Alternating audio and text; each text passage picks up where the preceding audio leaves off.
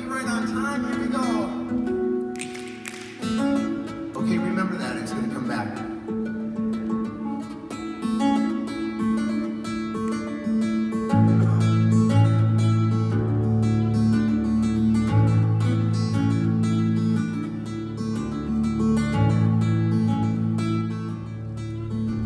This is Dave Prior. Welcome to Drunken PM Radio. I would like to thank ProjectManagement.com for being a sponsor of this podcast, and I'd like to thank you for listening.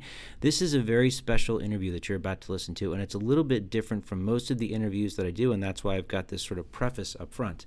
So, this was recorded at the 2018 Scrum Gathering in Minneapolis. It's an interview with Billy McLaughlin, who was the opening keynote speaker for the conference.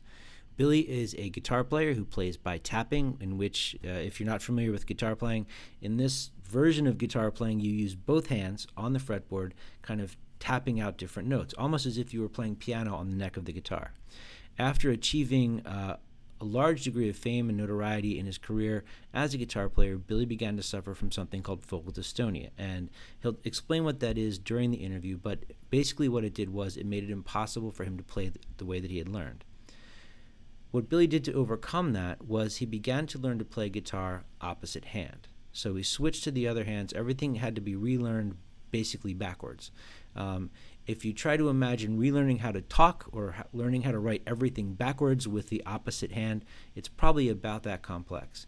Um, only for him, since this was his, his entire career and his livelihood and everything he had spent his life working towards, it was a massively challenging thing for me, one of the things that I was thinking about when I was researching him for the interview was my own journey moving from waterfall to project management. It's nothing on the scale of what he went through, but the things that I was really curious about are, you know, how did he stay motivated and what kept him going, and how did he get to a point where he was able to work through relearning everything he'd already learned. For me, moving from waterfall to agile, I felt like I had to unlearn every single thing I had learned about this craft of project management that I, you know, love so much. Um, so, what I was hoping to get out of the interview, which I hope you'll you'll hear when you listen to it, are some of the things that kept him inspired, kept him motivated, kept him going back and trying to do more. So it is going to veer quite a bit into the musical side of things and to how he worked through these challenges. But for me, Billy's story is incredibly inspiring and motivating, and I hope that sharing it with you will provide you with some of that as well. I hope you'll enjoy the interview. So here you go. Here's Billy McLaughlin.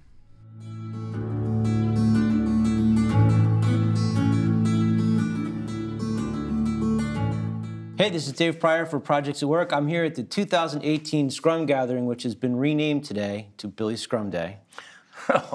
Billy McLaughlin is here. He's a keynote speaker. He just gave an incredibly inspiring opening to this conference, which has been challenging for most of the people. I think there's like half the people actually are able to get here because of the weather.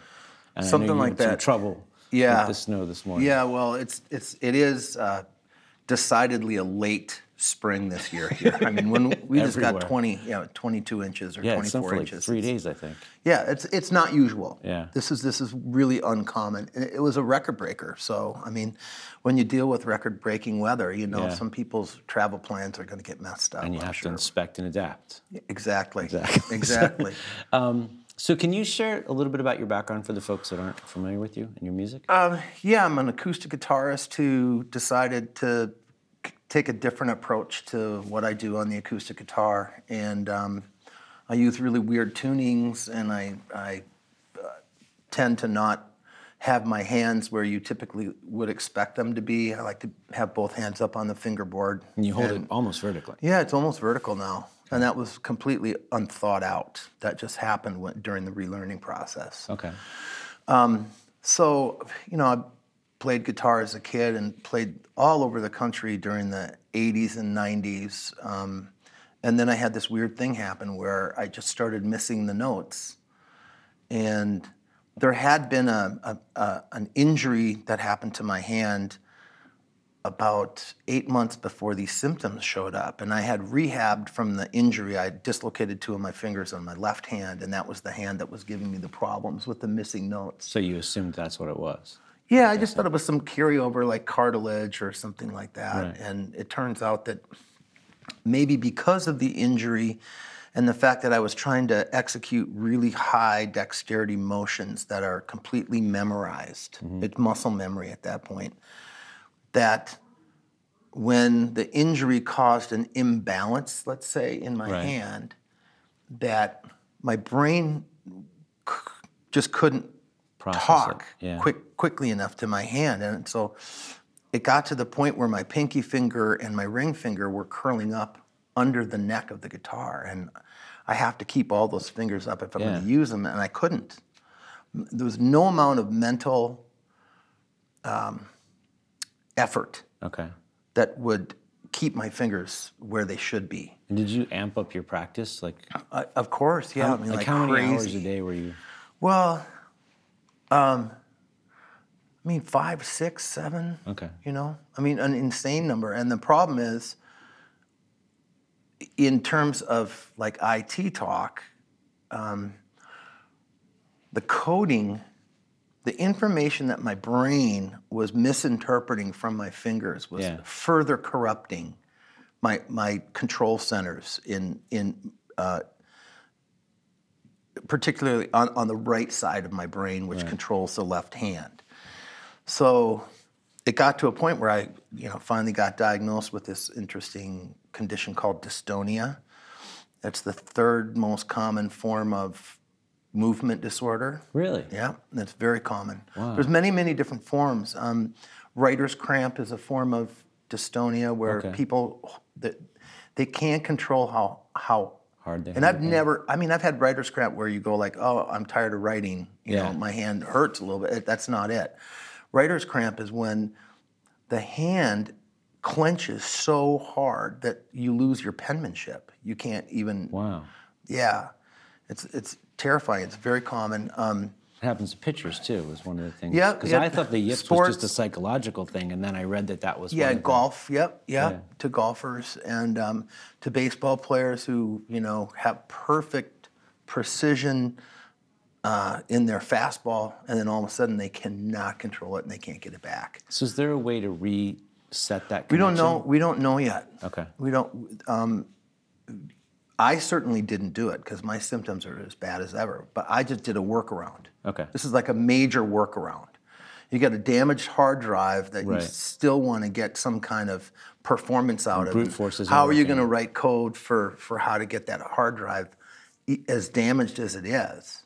But okay, so sticking with the code thing, you could have gone the route of like Django Reinhardt and just played with two fingers, or I still do that. to slide or something Yeah, like yeah, that. yeah, But wasn't- you switched to a completely other programming language. Y- Well, I, I, yeah, flip the guitar upside down, and that means you have to have your guitar kind of remanufactured to be a left-handed guitar. Right. You can't just take the strings and switch them. That doesn't work. It won't play in tune. So, um, yeah, I just well, I just thought, you know, I wasn't um, the style that I played. Uh, the the hand that's playing bass notes is really only using one finger at a time anyhow and i've Okay. got and i've got a healthy finger working with the damaged hard drive in that hand Yeah. and i just thought you know what if i mean this hand is healthy i could it's going to take a hell of a long But time so and this- i didn't yeah. know here here's the kookiest thing is dave is i had no guarantees how far up the ladder You'd be able to get. uh, towards my original skill set level, Yeah. which was very high and very broad actually before this happened. I've taken a small part of my original skill set and brought it up, and I, I would argue that I, pl- I'm, I'm playing some of these pieces better than I Yeah, I've ever heard, did. I've heard you say that Yeah, in interviews. Yeah. Stuff. So the first, when you first, from when you first started playing, you were like 12 or 13, right? Yep. Until the dystonia occurred, how many, like, how many years did it take you to develop the skill initially, and then how long did it take you to relearn everything backwards? Okay. Um, well, I was 38. So what's 38 minus 13? Sounds like 25. 25. Well, And that's and that's not a, I mean, a young age to start something completely different at. Correct. There's a lot, you know, a lot of people say after you hit 40, you know, it'll take you longer to learn languages, it'll Yeah. take you longer to learn new skills because the human brain loses plasticity after the age of 40, and that's complete bunk. Okay. And I proved it, you know. Did, so, have you had the imaging done on your brain to see if I have. Is it rewired um, differently now?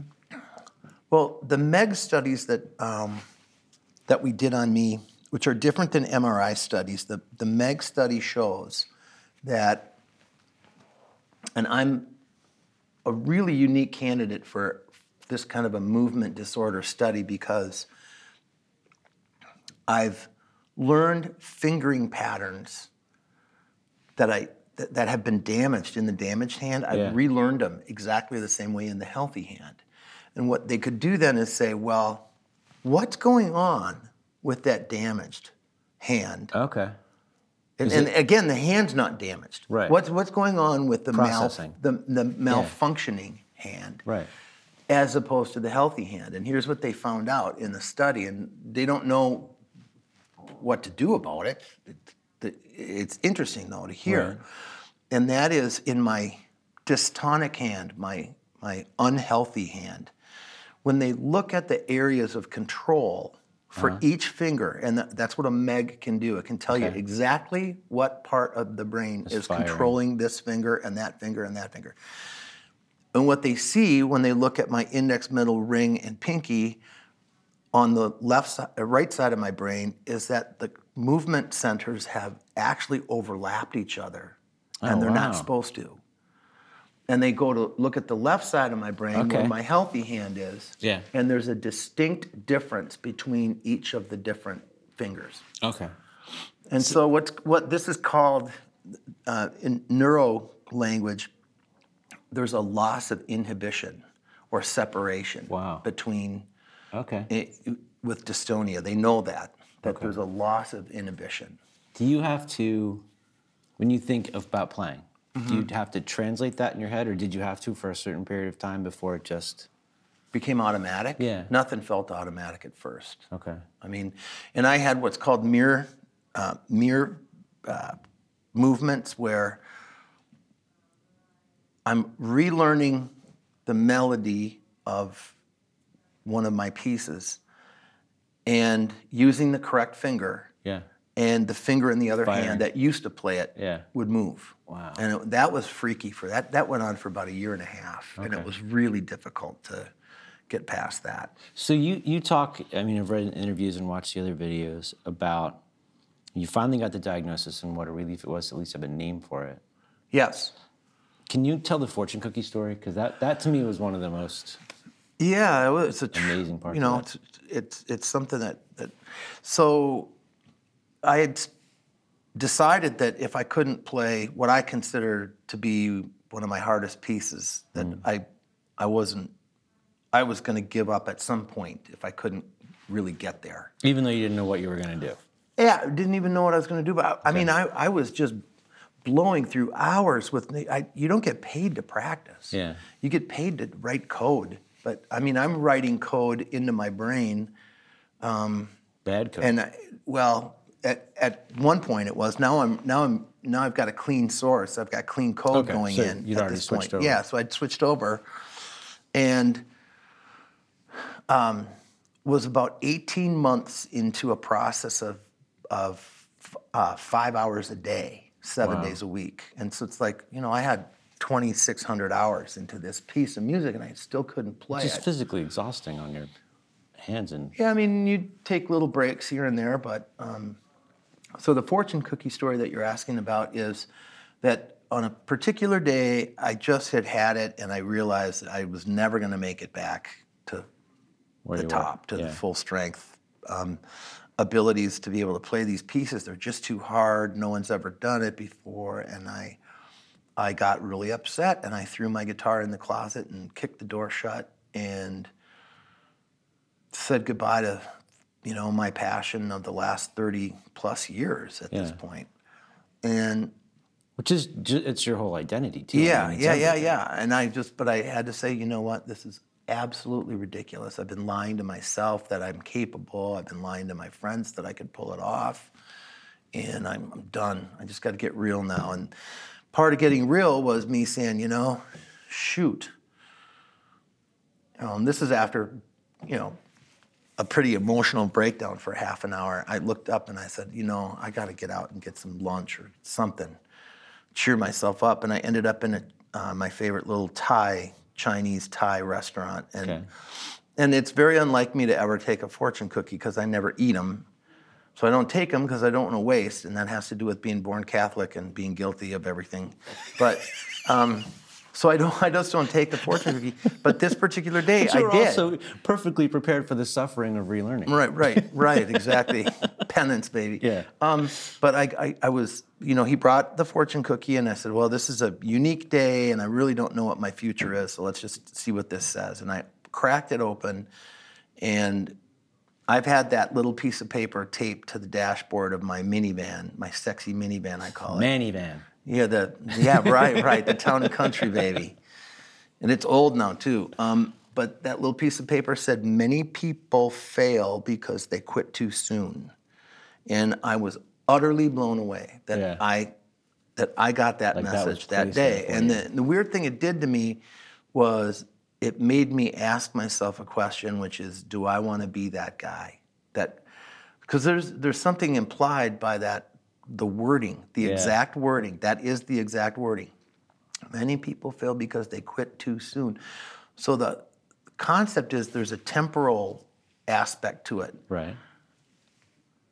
You how do you know how close you are to solving the biggest problem in the world? You don't know until you've done it, until you get there. Yeah. Or until So you stop, in which case yeah. you're a mile away. Correct. So, how did I know that morning that I wasn't a lot closer than I thought? Yeah. You know, and that makes me thoughtful about all kinds of big global problems we have that, you know, it almost feels like, well, shoot, you know, we can't do anything about it. So, well, the truth is, you might be closer to solving world Wow. hunger, or you might be closer to solving some massive, Yeah. you know, problem.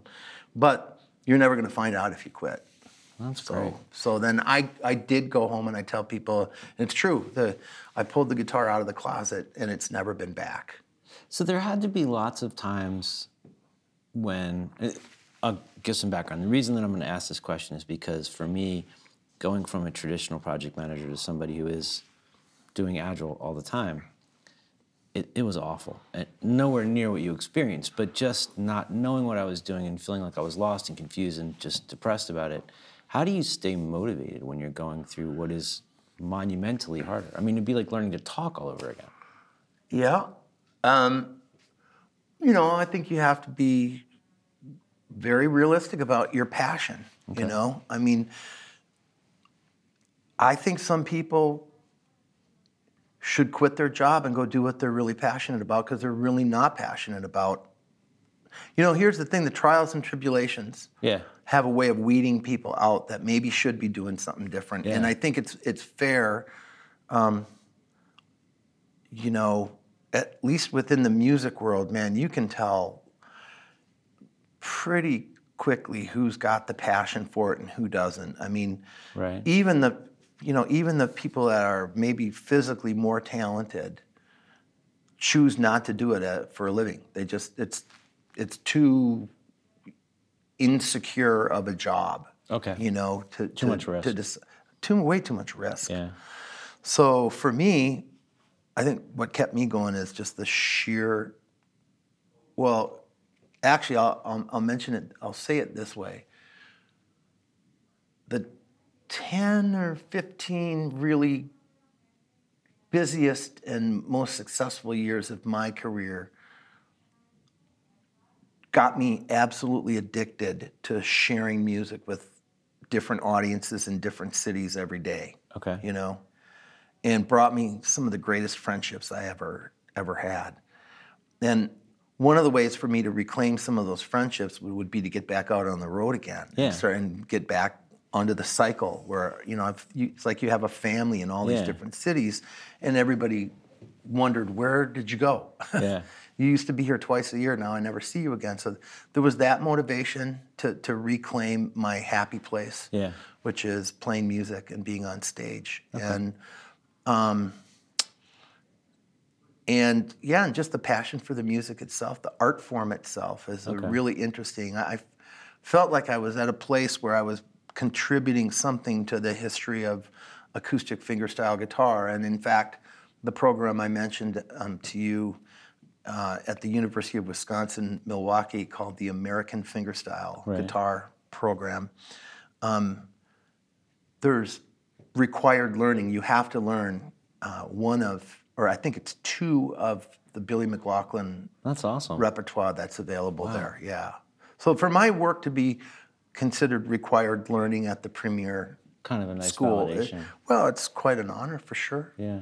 Yeah. Do you, do you feel like in your relationship with the guitar that it is something that you have just got locked down, or is it something that you're still understanding? I mean, you've been playing for Oh. years and years and years. Gosh, you never understand the guitar. I mean, it's so primitive. There's, I mean, that's the cool thing about it. Real simple systems can be manipulated so many different ways, right? Um, and the guitar is so simple. But like you switched, did you switch the tunings before you started tapping? Switch the tunings before tapping, or was that after? I, I I've been using altered tunings. In fact, the tunings that I've been using now, I've been using since I was a healthy Okay. tapping le- right-handed guitar player. Okay. Yeah. And you've got, ton, I just want to mention it in case people are curious about it. There's videos where you're explaining how to do a lot of that stuff. Oh, yeah. Tune differently. Um, do you find that when you're going around giving talks like you did today, the inspiration that you bring to people, does that kind of hit the same spot that, or get close to hitting the same spot that playing live in front of people did for you? Playing a concert in front Yeah. of Yeah, Oh, absolutely. It's it's it's an exchange of you know really honest and and I'll tell you what the challenge for me to perform is just as high as ever in this setting. e- maybe even more so. Well, and there was a moment where you, you there were a couple notes that were off. Oh, sure. And All the time. so the really neat moment. I mean, I hear it. The person next to me looks at me. I'm looking at you, and you don't even flinch. Where most people be like, oh, you know, they make that face. Yeah. Or they try to pretend it wasn't there. No, and I talked you, about I you talked about it right I, I immediately talked about it, which is that you know music is such an interesting schoolmaster, right? It'll Yeah. teach you that when you when you make a mistake or you mess up, uh, Whatever. let go, man. Yeah. Let go and move on, and that's exactly what I think you have that's a really powerful thing too. It- it of It, it, it sounds so simple, but so many people have such a hard time letting go when they've made some kind of a mistake Yeah. in their work life or personal life or whatever. And music teaches you. You just you just have to move on. Cool. I think one or two more questions. Yeah. When you, um, I have his name on my phone somewhere. The, the piano player, Le- Leon. Leon Fleisher. Yes. So Yep. can you talk a little bit about that and how that kind of helped? Oh well, just kind of okay. So set? one of the things that happens when you're diagnosed with a, I mean, as common as this is, um, because it's humiliating to have a physical movement disorder handicap. Right. Um, people with dystonia don't don't want to talk about it. Okay. They don't want to go. Like, there's never going to be a dystonia picnic, okay? Because people with dystonia just don't want don't tell people. They don't want to. They don't want the public to know Okay. necessarily.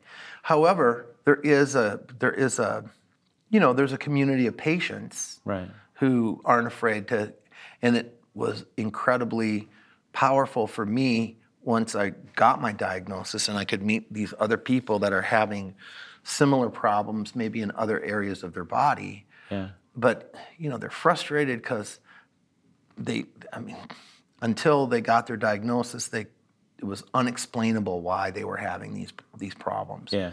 And so for me to connect with other people was really powerful and really kind of reassuring that I'm not alone Okay. out there. And and luckily through the Dystonia Medical Research Foundation, they had um, they had a relationship with Leon Fleisher, who, if people don't know, Leon was he was the wonder kid on the piano in the 19 late 40s and 50s. I mean, Okay. he, he was the probably the most sought sought after, one of the most sought after solo pianists to join the orchestra for all the really complicated stuff. Okay.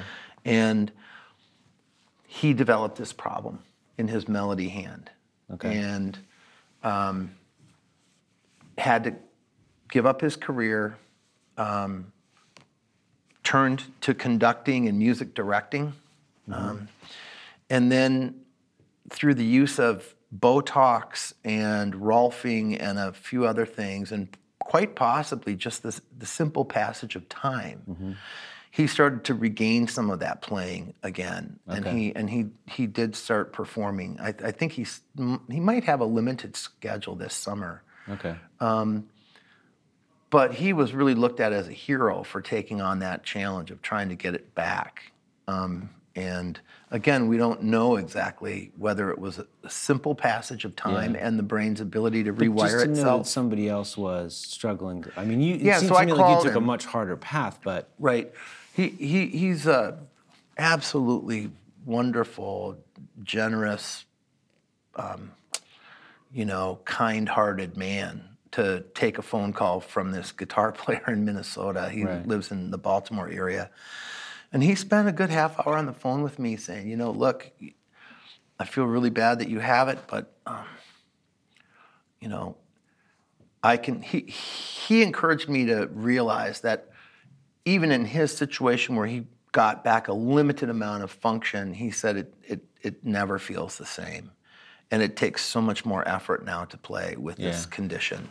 So he was being realistic about it, which I think is being loving about it. It's being honest, you it's got to be hard too, though, to be doing the thing that you used to be able to do. I mean, like you said, there's some pieces you can't play.